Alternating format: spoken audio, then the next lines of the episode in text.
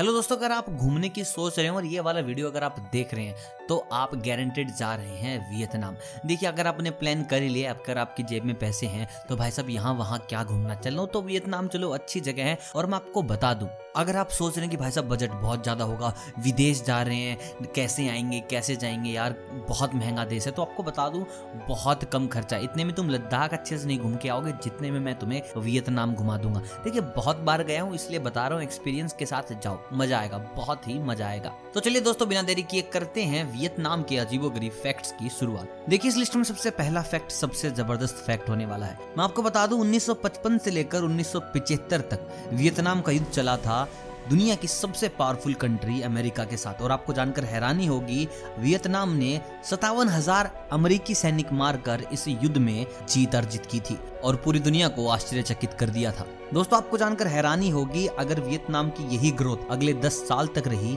तो ये सिंगापुर को भी पीछे छोड़ देगा। दोस्तों, आपको जानकर सदमा लगेगा, अगर मैं आपको बताऊँ, वियतनाम एक ऐसा गाँव है, जिसमें से किसी भी इंसान ने, किसी भी गाँव के इंसान ने अब तक ज़मीन पर पैर नहीं रखा है। वो लोग पानी में रहते हैं, उनका ट्रांसपोर्ट पूरा पानी पे है, ज़मीन उन लोगों के पास है ही नहीं। अगर मैं कहूँ, वियतनाम में एक ऐसा इंसान है, जो अब तक पैदा होने के बाद नहाया नहीं है। एक ऐसा इंसान भी है, जिसने अब तक अपने नाखून नहीं काटे हैं। मतलब आप कह सकते हैं, खूबसूरती के साथ वियतनाम विचित्र देश भी है। दोस्तों, अगर आप घूमने का प्लान कर रहे हैं और सोच रहे हैं कि दुनिया की सबसे खूबसूरत जगह आपको देखनी है तो मैं आपको बता दूँ, अगर आप खासकर इंडिया से हैं तो आपकी चांदी होने वाली है। दोस्तों, आपको जानकर हैरानी होगी, वियतनाम की जो करेंसी है डोंग, वो हमसे बहुत ज़्यादा नीचे जैसे हम डॉलर से नीचे हैं, ये हमारे नीचे है। अगर आपके पास एक रुपए है तो समझ लीजिए आपके पास तीन सौ बाईस डोंग है। यानी कि वियतनाम की करेंसी दोस्तों, जो लोग प्लान करते हैं थाईलैंड जाना और उनके पास बजट नहीं होता मैं आपको बता दूँ, आप थाईलैंड का प्लान अभी ड्रॉप कर दीजिए। थाईलैंड से ज़्यादा अच्छी जगह है वियतनाम और मैं आपको बता दूँ, यहाँ पर वेश्यावर्ती इलीगल है, लेकिन उसके बावजूद भी करीबन करीबन बहत्तर हज़ार महिलाएँ वेश्यावर्ती में लीन है। दोस्तों, मैं आपको बता दूँ, वियतनाम का लव मार्केट दुनिया भर के रंगीन मिजाज लोगों के सबसे करीब और सबसे फेवरेट जगह में से एक है। दोस्तों, सबसे विचित्र चीज़, वियतनाम में लोग स्नेक वाइन बहुत पीते हैं। और मैं आपको बताऊँ, ये बनती कैसे है? ऐसे में चावल के पानी को और सांप को एक बोतल में रखा जाता है और कुछ दिनों बाद उस सांप को निकाल कर उसकी वाइन बनाई जाती है और बड़े चाव से इसको पिया जाता है। दोस्तों, आपको जानकर हैरानी होगी कि हर साल लगभग लगभग 10 मिलियन लोग वियतनाम घूमने आते हैं। दोस्तों, वैसे लोग वियतनाम को पिछड़ा हुआ देश बताते हैं, लेकिन मैं आपको बता दूँ, साक्षरता दर की अगर हम बात करें तो 94 परसेंट है लड़कों की और 96 परसेंट है लड़कियों की किसी भी देश से बहुत आगे। दोस्तों, वियतनाम में लोग गाड़ी चलाना बहुत कम पसंद करते हैं। उनको टू व्हीलर्स में ज़्यादा मज़ा आता है। तो मैं आपको बता दूँ, आपको वियतनाम की सड़कों पर 90 परसेंट स्कूटी या बाइक चलती नज़र आएँगी। गाड़ियों की जो दर है वो मात्र 10 परसेंट है।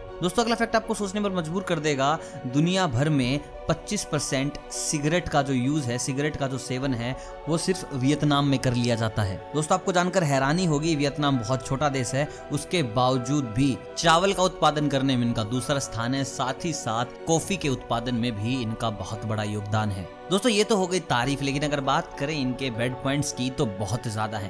देखिए, सबसे पहली चीज़ तो ये आप फैमिली के साथ यहाँ पर नहीं जा सकते। अगर आप हॉलीडे डेस्टिनेशन प्लान कर रहे हैं विद फैमिली तो आपको वियतनाम बिल्कुल भी नहीं जाना चाहिए। अगर आप बस खूबसूरत बीचेज और वादियों का मज़ा लेना चाहते हैं तो आप जाएँ, अपनी पत्नी के साथ जाएँ, अपने दोस्तों के साथ जाएँ। फैमिली के लिए अच्छी चीज़ नहीं अगर आपकी फैमिली में सिर्फ़ वाइफ है तो आप ज़रूर जाएँ। अब बात करते हैं दूसरी चीज़ की, यहाँ का खाना पीना इंडिया जैसा बिल्कुल भी नहीं है। कुछ सिलेक्टेड होटल्स है जहाँ पर आपको अच्छा खाना मिलेगा, लेकिन मैं आपको बता दूँ आपको पता भी नहीं चलेगा कब आपने कुत्ते और बिल्ली का मांस खा लिया। वियतनाम के लोग बहुत चाव से बहुत पसंद से कुत्ते और बिल्ली को खाना पसंद करते हैं। और अगर आप प्योर वेजिटेरियन है, अगर आप मांस मच्छी खाते नहीं तो मैं आपको सलाह दूँगा यहाँ पर ना जाएँ। और अगर जाने की जिद है तो बता दूँ, घर से पराठे पैक करवा लें। दोस्तों, वियतनाम पहले इतना ज़्यादा पॉपुलर नहीं था। लोग यहाँ बहुत कम जाना पसंद करते थे। लेकिन धीरे धीरे वियतनाम ने अपने आप को बढ़ाया पर्यटन के मामले में, और उसी ने इसकी सारी किस्मत बदल डाली। अगर मैं बात करूँ एशियन टाइगर की तो पहले वियतनाम की गिनती एशियन टाइगर्स में नहीं की जाती थी।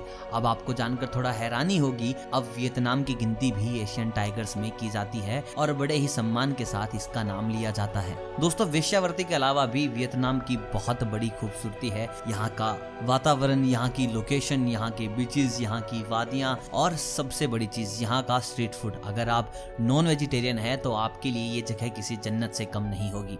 तो दोस्तों, अगर आप ट्रिप प्लान कर रहे हैं, दोस्त हैं वाइफ हैं तो प्लीज़ एक बार वियतनाम ज़रूर जाएँ। यहाँ की खूबसूरती को निहारें। और वीडियो अगर पसंद आया हो तो वीडियो को लाइक ज़रूर कीजिएगा और बताइएगा आप वियतनाम किस रीजन से जाएँगे। कमेंट में ज़रूर बताइएगा कि क्या कारण होंगे आपके वियतनाम जाने के। और चैनल पर अगर आप नए हैं तो चैनल को सब्सक्राइब करें सबसे जल्द। दोस्तों, आपकी सपोर्ट की बहुत ज़्यादा ज़रूरत है। मिलता हूँ आपसे बहुत जल्द आपको नई फैक्ट्स की दुनिया में ले जाने के लिए। तब तक आप सभी को अलविदा।